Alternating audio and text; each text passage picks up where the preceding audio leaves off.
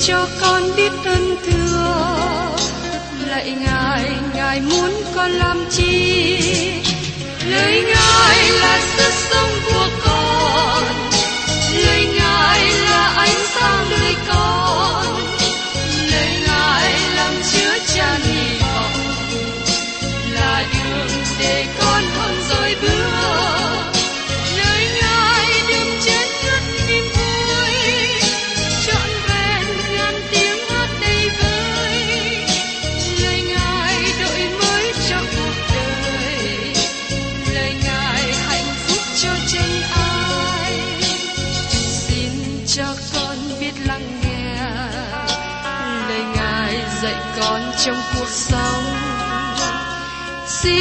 cho con biết lắng nghe. Lời ngài từng theo bước đời con. Xin cho con biết sẵn sàng chờ đợi và vẫn nghe theo chúa. Xin cho con biết sẵn sàng thực hành lời chúa đã truyền ban Hân hoan chào mừng quý vị đến nghe chương trình Tìm hiểu Thánh Kinh. Đây là một chương trình học kinh thánh liên tục và hệ thống trong thời gian 5 năm. Chúng ta sẽ lần lượt khảo sát từ sáng thế ký cho đến khải huyền. Mục sư tiến sĩ McGee là người được Chúa dùng để sáng lập và thực hiện chương trình này. Ông tin rằng lời của Đức Chúa Trời có khả năng đáp ứng mọi nhu cầu cho tất cả mọi người trên thế giới, không phân biệt chủng tộc, văn hóa, trình độ tuổi tác hay phái tính. Ước mong quý vị theo dõi liên tục và giới thiệu cho thân nhân bạn hữu cùng đón nghe. Kính chào quý vị và các bạn. Trong chương trình tìm hiểu Thánh Kinh kỳ trước, tôi đã cùng với quý vị tìm hiểu về thân vị của Đấng Christ. Chúa Giêsu có chín đặc điểm mà nó cho chúng ta thấy Ngài là đấng khác biệt hơn bất cứ mọi người nào khác từng sống trên thế gian này. Tôi xin nhắc lại về chín đặc điểm đó. Thứ nhất, Chúa Giêsu là hình ảnh của Đức Chúa Trời không thấy được. Thứ hai, Chúa Giêsu là đấng sanh ra đầu hết mọi vật dựng nên. Thứ ba, vì mọi vật đã được dựng nên trong Chúa Giêsu. Thứ tư, tất cả mọi tạo vật được dựng nên là vì Chúa Giêsu. Thứ năm, Chúa Giêsu có trước mọi tạo vật. Thứ sáu, muôn vật được đứng vững trong Chúa Giêsu. Thứ bảy, chính Chúa Giêsu là đầu của thân thể và là đầu của hội thánh. Và thứ tám, Chúa Giêsu làm cho mọi việc trong Ngài đứng vững vì Ngài là đấng đứng đầu hàng. Và thứ chín, Đức Chúa Trời đã vui lòng khiến mọi sự đầy dẫy của mình chứa trong Chúa Giêsu. Tôi xin nhắc lại cho quý vị trong Colosse đoạn 1 câu 18 và 19 mà chúng ta đã tìm hiểu trong phần trước đây. Và trong Colosse đoạn 1 câu 18 ấy cũng chính Ngài là đầu của thân thể, tức là đầu hội thánh. Ngài là ban đầu, sanh trước hết từ trong những kẻ chết, hầu cho trong mọi vật, Ngài đứng đầu hàng. Đặc điểm thứ bảy, ấy chính Ngài là đầu của thân thể, tức là đạo hội thánh. Tôi tin rằng đây là nền tảng căn bản của thư tín Colosse và nó cũng kết hiệp với thư tín Epheso và Philip. Trong Epheso, chúng ta có sự nhấn mạnh về sự kiện rằng hội thánh là thân thể đấng Christ trong thế gian này. Sự nhấn mạnh là ở trong thân thể. Trong thư Colosse, sự nhấn mạnh nói về đầu của thân thể, về thân vị của Chúa Giêsu Christ. Trong Efeso đoạn 1 câu 22 nói như sau: Ngài đã bắt muôn vật phục dưới chân đấng Christ và ban cho đấng Christ làm đầu hội thánh. Và cuối cùng, trong thư Philip, chúng ta thấy hội thánh với bàn chân bước đi trong thế gian. Chúng ta thấy từng trải của hội thánh. Chúng ta thấy kinh nghiệm của người tin nhận Chúa Giêsu và các thứ này có sự kết hiệp lại với nhau. Chúa Giêsu là ban đầu, sanh trước nhất từ trong kẻ chết. Các bạn có biết rằng chỉ có một người duy nhất sống lại từ kẻ chết với thân thể vinh hiển không? Chúa Giêsu là trái đầu mùa của những kẻ ngủ. Khi người thân của chúng ta chết trong đấng Christ và chúng ta đặt họ trong phần mộ, điều đó giống như chúng ta đặt họ trong khách sạn, trong phòng ngủ. Bởi vì sau đó, có một ngày bình minh sẽ đến. Thân thể ngủ, nhưng đời sống người ấy đi ở với đấng Christ. Khi Chúa Giêsu trở lại và đem hội thánh ra khỏi thế gian, thân thể kẻ chết sẽ được phục sinh với Ngài. Trong Corinto thứ nhất đoạn 15 câu 42 nói rằng, sự sống lại của kẻ chết cũng vậy, thân thể đã gieo ra là hư nát, mà sống lại là không hai hư nát. Và trong thư văn thứ nhất đoạn 3 câu 2 nói như sau. Hỏi kẻ rất yêu dấu, chính lúc bấy giờ chúng ta là con cái Đức Chúa Trời, còn về sự chúng ta sẽ ra thế nào thì điều đó chưa được bày tỏ. Chúng ta biết rằng khi Ngài hiện đến, chúng ta sẽ giống như Ngài và sẽ thấy Ngài như vốn có thật vậy. Đặc điểm thứ 8 Hầu cho trong mọi vật, Chúa Giêsu đứng đầu hàng. Các bạn không thể nghĩ đến bất cứ người nào tuyệt vời hơn điều này. Ý chỉ của Đấng Christ phải được tỏ bài trong tất cả mọi tạo vật của Đức Chúa Trời. Đó là ý muốn của Đức Chúa Trời.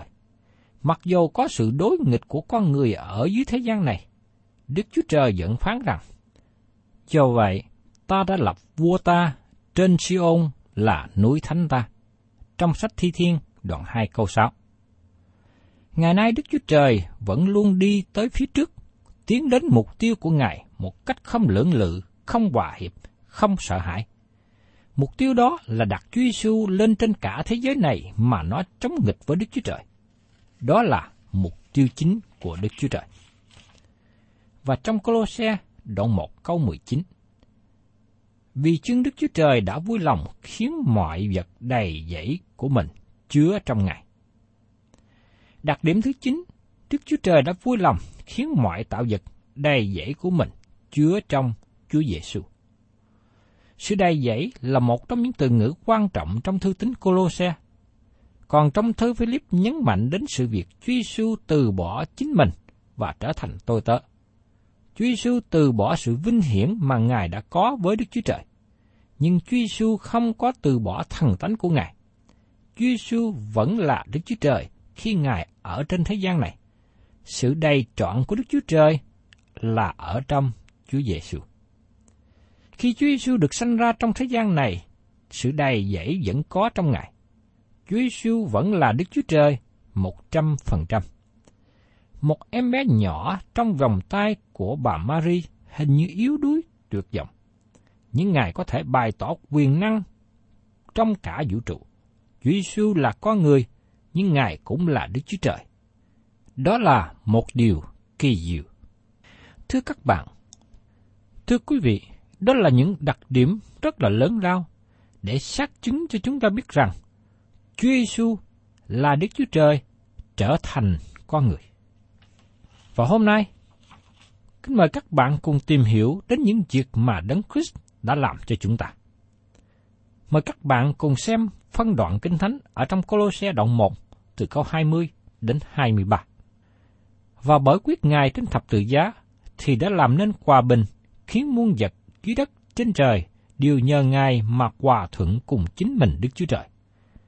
Còn anh em, Ngài trước vốn xa cách Đức Chúa Trời và là thù nghịch cùng Ngài bởi ý tưởng và việc ác mình. Nhưng bây giờ, Đức Chúa Trời đã nhờ sự chết của con Ngài chịu lấy thân thể của xác thịt mà khiến anh em hòa thuận, đặng làm cho anh em đứng trước mặt Ngài cách thánh sạch, không vết, không chỗ trách được, miễn là anh em tin Chúa cách vững vàng, không núng, chẳng hề rời khỏi sự trong cậy đã truyền ra bởi đạo tin lành mà anh em đã nghe là đạo đã giảng ra giữa mọi vật dựng nên ở dưới trời và chính tôi Phaolô là kẻ giúp việc của đạo ấy. Thưa các bạn, bây giờ mời các bạn cùng xem lại trong Colosse đoạn 1 câu 20. Phaolô nói rằng và bởi quyết Ngài trên thập tự giá, thì đã làm nên hòa bình, khiến muôn vật ở dưới đất trên trời đều nhờ Ngài mặc hòa thuận cùng chính mình, Đức Chúa Trời. Có sự hòa bình bởi quyết của Chúa Giêsu trên thập tự giá, có nghĩa rằng Ngài đã trả xong án phạt tội lỗi cho các bạn và tôi. Sự hòa bình này được thực hiện, được làm giữa Đức Chúa Trời và tội nhân. Ngày nay Đức Chúa Trời có thể nói với các bạn và tôi, ta đã mang lấy án phạt, ta đã trả xong án phạt tội lỗi của các ngươi. Ta muốn các ngươi biết điều đó và đến với ta. Sự bình an đã được thực hiện trong Chúa Giêsu nếu các ngươi trở lại và đến cùng ta. Đó là ý nghĩa mà Phaolô đã nói khi viết trong thư Roma đoạn 5 câu 1.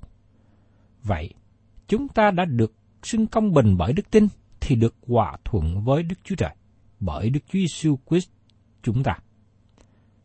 Sự hòa bình hay là sự bình an được thực hiện qua quyết của Đấng Christ trên thập tự giá. Đức Chúa Trời có thể tha thứ tội lỗi bởi vì án phạt đã được trả xong trên thập tự giá. Chúa Giêsu đã trả án phạt qua quyết của Ngài trên cây thập tự. Vì thế, Đức Chúa Trời công bình có thể tha thứ chúng ta. Đức Chúa Trời không phải là đấng tìm tội lỗi và chờ Ngài giáng phạt cho tội nhân.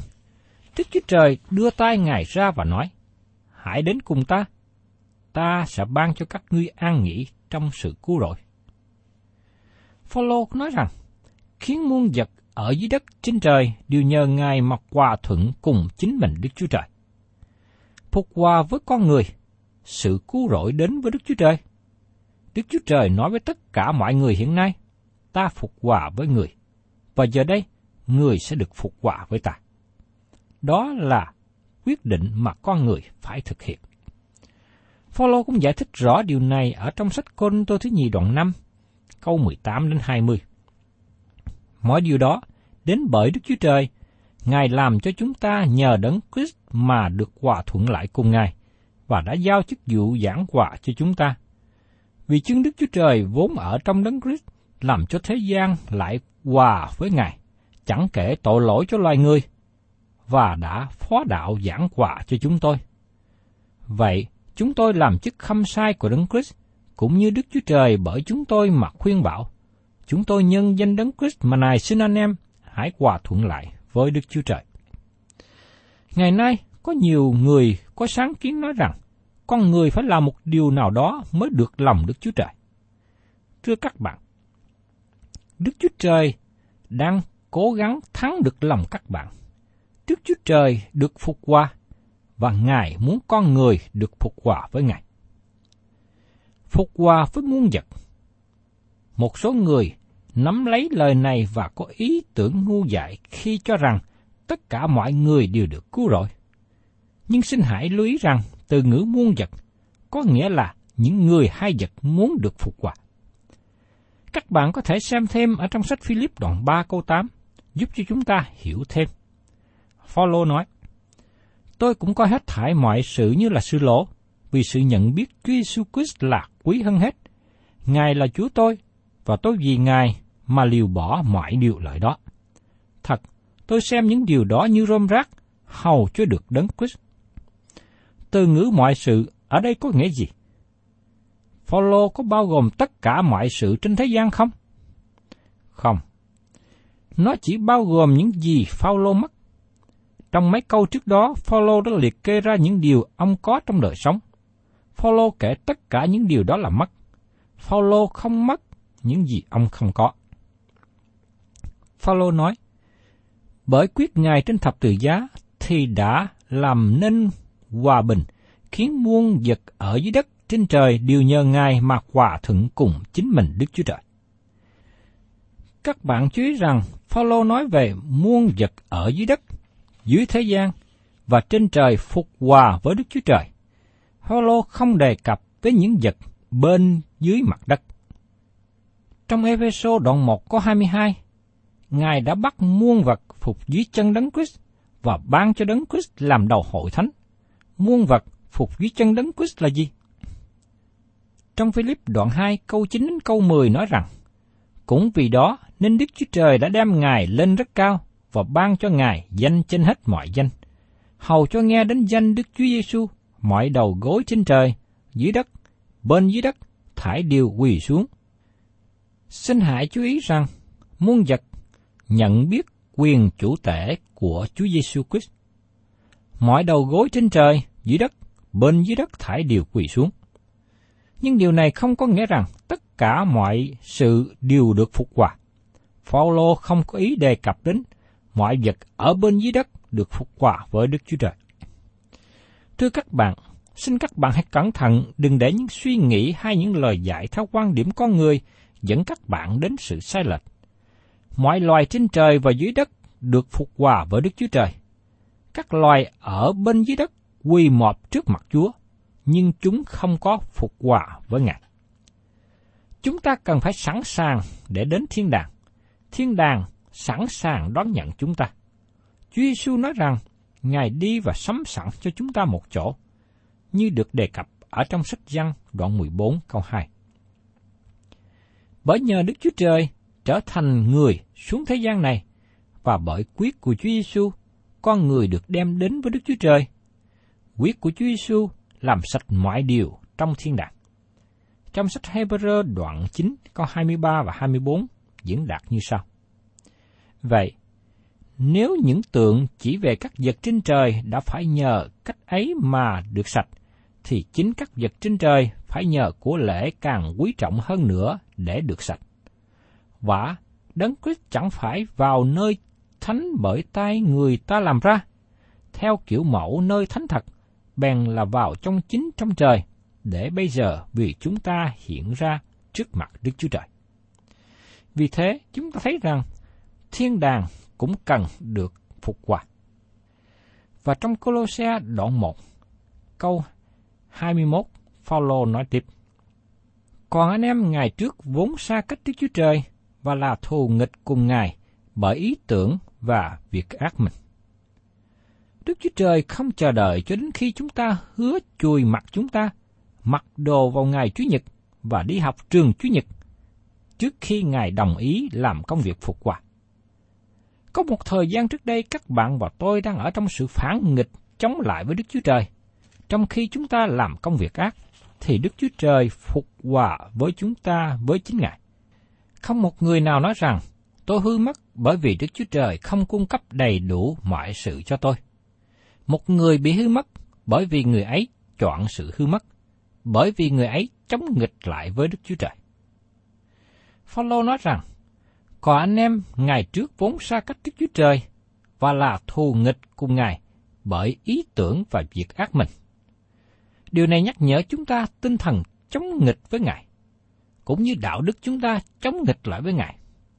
Có nhiều người nghĩ rằng con người hư mất vì họ phạm tội kinh khủng. Lý do mà con người hư mất là vì tư tưởng họ chống nghịch với Đức Chúa Trời. Chúng ta thấy con người thể hiện sự thù nghịch với Đức Chúa Trời cách công khai như hiện nay. Trước đây có một vị mục sư cử hành lễ an táng cho một tài tử qua đời. Trong buổi lễ đó có nhiều khách và thân nhân đến tham dự. Trong buổi lễ này, có người đứng lên phát biểu. Hôm nay tôi chưa hề nghe điều mà tôi đã nghe trước đây. Và trong buổi lễ an táng đó, mục sư cũng thấy một điều rất lạ. Đó là nhiều cặp mắt giận gai gắt khi nghe ông nói về Chúa Giêsu và cách nào Ngài mong muốn cứu rỗi con người. Bởi vì trong lòng người và trong tâm trí họ có sự thù nghịch với sứ điệp tinh lành. Quý vị và các bạn thân mến, có khi chúng ta ăn ở trong cương vị hay là trong tư tưởng, trong tư thế chống nghịch lại với tinh lành mà chúng ta không biết. Đó chính là điều mà Sao lơ, người thành tạc sơ trước đây đã làm. Nhưng từ khi ông nhận biết rằng điều ông làm đã chống nghịch lại với Đức Chúa Trời, ông đã từ bỏ, ăn năn và quay trở về cùng với Đức Chúa Trời. Và sau đó, Paulo, thay vì là một người chống nghịch Đức Chúa Trời, ông trở nên một người truyền giảng tin lành và đem sứ điệp của Đức Chúa Trời cho nhiều người khác. Và tiếp đến, chúng ta cùng xem trong sách Colosse đoạn 1 câu 22. Nhưng bây giờ, Đức Chúa Trời đã nhờ sự chết của con Ngài chịu lấy trong thân thể của xác thịt mà khiến anh em hòa thuận, đặng làm cho anh em đứng trước mặt Ngài cách thánh sạch, không vết, không chỗ trách được. Câu này nói rõ ràng Chúa Giêsu gánh chịu đau đớn trong thân xác, không phải trong tưởng tượng, nhưng Chúa Giêsu gánh chịu đau đớn trong cơ thể thật sự. Điều này đối đầu trực tiếp với nhóm tà giáo trí tệ phái trong thời kỳ của Phaolô. Đặng làm cho anh em đứng trước mặt Ngài cách thánh sạch, không vết, không chỗ trách được. Đây là điều đòi hỏi về con sinh tế được dùng làm của lễ trong thời kỳ của ước. Các bạn và tôi không thể nào trình bày hay là tỏ bài sự hoàn toàn của mình trước mặt Đức Chúa Trời. Và Đức Chúa Trời không thể nào chấp nhận sự bất toàn của chúng ta. Đó là lý do chúng ta không được cứu rỗi nhờ vào việc làm hay nhờ vào phẩm hạnh của mình. Chúng ta không thể nào đáp ứng đòi hỏi về sự công bình của Đức Chúa Trời, nhưng Ngài có thể làm cho chúng ta trở nên không chỗ trách được. Nhờ vào đâu mà được như thế? Bởi nhờ vào địa vị của chúng ta trong đấng Christ. Trong Côn Tô Thứ Nhi, đoạn 5 có 21 nói rằng, Đức Chúa Trời đã làm đấng vốn chẳng biết tội lỗi trở nên tội lỗi vì chúng ta, hầu cho chúng ta nhờ đấng đó mà được trở nên sự công bình của Đức Chúa Trời. Đức Chúa Trời là đấng làm cho chúng ta công bình. Nếu Đức Chúa Trời tuyên bố chúng ta được công bình, được tha thứ tội lỗi, như thế, ai có thể đem bất cứ cáo trạng nào chống nghịch với chúng ta? Chúa Giêsu là đấng làm sạch mọi tội lỗi chúng ta. Chúng ta tạ ơn Đức Chúa Trời vì chúng ta có Chúa Giêsu là đấng cứu thế tuyệt vời. Ngày nay, nếu quý vị và các bạn nhận biết mình là người tội lỗi, và tội lỗi đó đang đè nặng trên đời sống của các bạn, và một ngày tương lai, các bạn sẽ ứng hầu trước mặt đấng phán xét để nhận lấy hình phạt về tội lỗi của mình. Tôi xin kêu gọi các bạn, hãy đến cùng Chúa Giêsu. Ngài là đấng quan án công bình, nhưng Ngài cũng là đấng nhân từ. Ngài là đấng cứu thế. Ngài sẵn sàng tha thứ tội lỗi của những người nào ăn năn và từ bỏ, quay trở lại tiếp nhận Ngài. Tôi mong muốn và kêu gọi các bạn hãy làm điều đó ngay hôm nay. Và trong Colosse đoạn 1 câu 23 Miễn là anh em tin Chúa cách vững vàng, không núng, chẳng hề rời khỏi sự trông cậy đã truyền ra bởi đạo tin lành mà anh em đã nghe là đạo được giảng ra giữa mọi vật dựng nên ở dưới trời và chính tôi Phaolô là kẻ giúp việc của đạo ấy. Tại đây, Phaolô không nói về một điều kiện, nhưng nói về một sự khích lệ đến với những cơ đốc nhân ở Colosse để nắm vững điều mà họ đã tin cậy. Đó là họ đã được phục hòa với Đức Chúa Trời họ đã trở thành con cái của Đức Chúa Trời. Họ được sự cứu rỗi trong Chúa Giêsu. Ngày hôm nay, nếu các bạn là những người đã tin nhận Chúa Giêsu, đã trở thành cơ đốc nhân, tôi mong ước rằng các bạn cũng nên nắm vững lẽ thật đó, nắm vững đức tin mà các bạn đã có trong Chúa Giêsu. Phaolô nói rằng ông là kẻ giúp việc của đạo ấy. Phaolô nhìn lại và vui mừng với đặc ân được trở nên người hầu việc Chúa. Chúa đã dùng Phaolô để rao giảng về tinh lành cứu rỗi, về ân điển trong Chúa Giêsu. Tôi nghĩ rằng đó là một danh dự lớn đến cho những người hầu việc Chúa. Tôi cảm ơn Chúa vì Ngài ban cho tôi có cơ hội để hầu việc Ngài.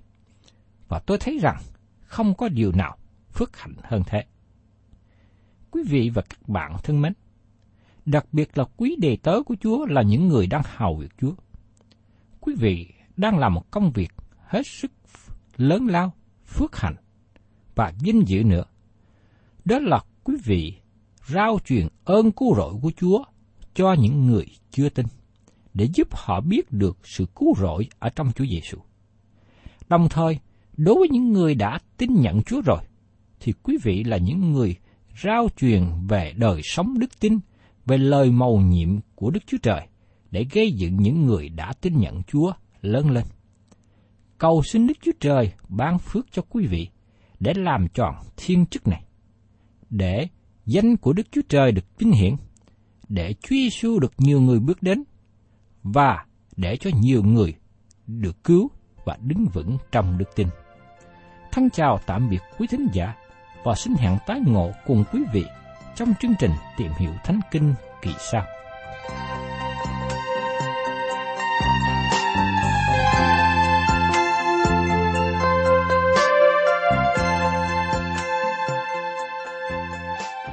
Cảm ơn quý vị đã đón nghe chương trình Tìm hiểu Thánh Kinh. Nếu quý vị muốn có loạt bài này, xin liên lạc với chúng tôi theo địa chỉ sẽ được đọc vào cuối chương trình. Kính chào quý thính giả.